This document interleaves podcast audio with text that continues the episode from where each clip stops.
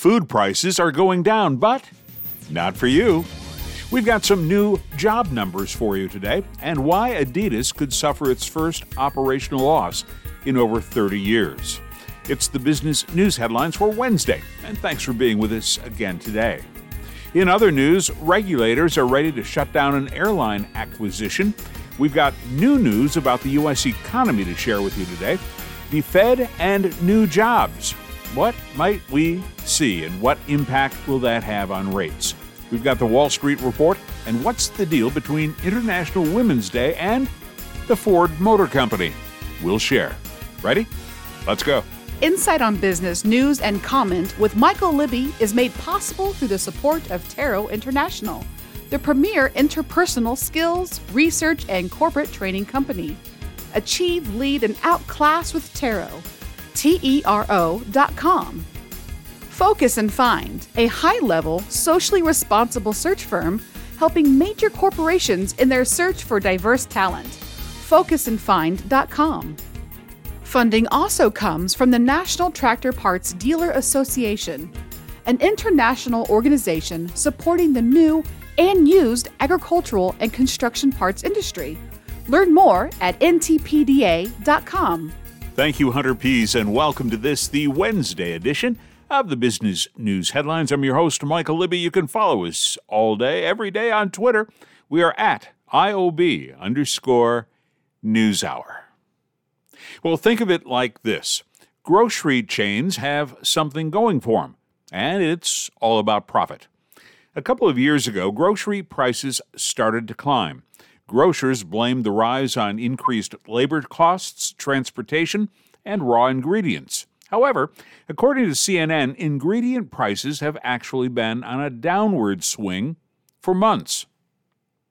Critics and industry experts say the cost increases gave food makers cover to hike prices above what those increases called for, which in turn boosted profits and correcting what they saw as too low prices in previous years. And now that they've seen that you are willing to pay more, guess what? They're not rushing to give up profits by charging less. Between January of 2022 and January of this year, groceries got 11.3% more expensive. Many food companies are forecasting they might slow down or pause price increases, but not lower them. But what many are doing is selling less of a product for the same or more than they did just a couple of years ago, all of which is called shrinkflation like getting 18 ounces of something rather than 24 ounces, but still paying the same or more. You know, but there is a but. Higher prices at some higher end grocery stores is pushing consumers to lower priced outlets like Aldi, who, by the way, has announced more brick and mortar stores are coming to the U.S. Now, we got an update on open jobs in this country. The Bureau of Labor Statistics reports that the number of open jobs in the U.S. went down to 10.8 million in January. That is down from 11.2 million last December. CNN is reporting that the continued imbalance between worker supply and demand means the U.S. job market remained tight in January, and that's not what the Federal Reserve is looking for in its efforts to cool the economy. The German sportswear company Adidas has warned that it could suffer its first operating loss in over 30 years. What's the problem? Too much Yeezy merch. CNN is reporting the company may have to write off the entire range of Yeezy clothing and sneakers. The company broke off its lucrative nine year partnership with Yeezy designer Ye, the rapper formerly known as Kanye West, back in October. While the company's global sales grew by 1% last year, it did see a 36% annual sales decline in China. And that's its biggest single market. Why? Partly due to the nation's now ditched zero COVID policy.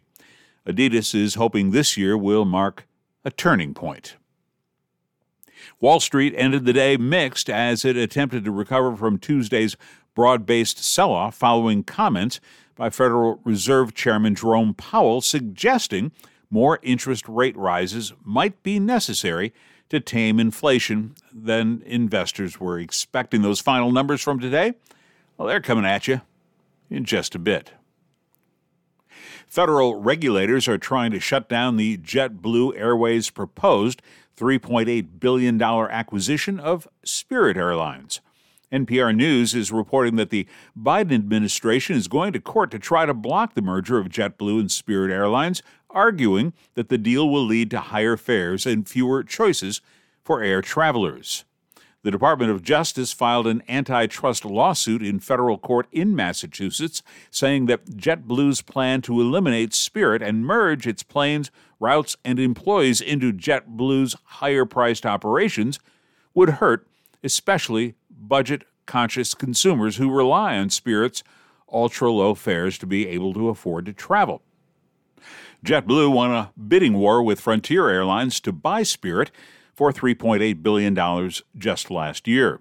Spirit had previously agreed to merge with its fellow ultra low cost carrier, Frontier, in a bid worth $2.8 billion and initially tried to fight off JetBlue's hostile takeover. But by upping the ante by a couple of times, JetBlue ultimately won over Spirit's shareholders and the company's board of directors. The Federal Reserve released its Beige Book and said that economic activity in the U.S. moved upward in the early months of this year. But there was a but to the report. The Fed expects the rest of the year to be difficult and does not see major advances in the economy. Six districts reported little or no change in economic activity since the last report, while six others indicated economic activity expanded at a modest pace. So, who is responsible for the slight uptick? Congratulations! Consumer spending was generally steady, while a few districts saw moderate to strong increases in retail sales during what is usually a slow period. So, thank you, consumers. That would be you and me. According to the report, manufacturing activity stabilized after a period of contraction while supply chain headwinds continued to ease. Travel and tourism continued to be fairly strong in most districts. Housing inventory was exceptionally low, while home prices and rents remain elevated, contributing to ongoing concerns, says the report. So, what will the Fed do to interest rates? Nobody really knows, but here might be a slight hint. Should the jobs report tell us that more than 200,000 jobs were created in February, it would be a signal that the Fed will boost interest rates well above the once anticipated quarter of a point. Markets Insider is reporting that Barclays is saying that if the jobs report comes in hot, the Fed will likely upsize its March rate hike. And that could very well happen. Why? Well, because ADP said private employers in February hired 242,000 people, outstripping expectations of a report of 200,000 jobs.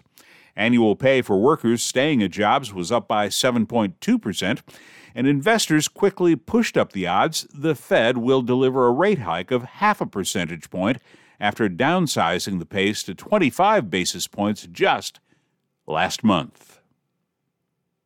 Speaking of investors, Wall Street ended the day mixed, with the Dow off by 58 points to close at 32,798. The blue chips had been down by as much as 210 points earlier in the day. The Nasdaq gained 45 points to end the session at 11,576, while the S&P 500 picked up 5 points to close the day at 39.92.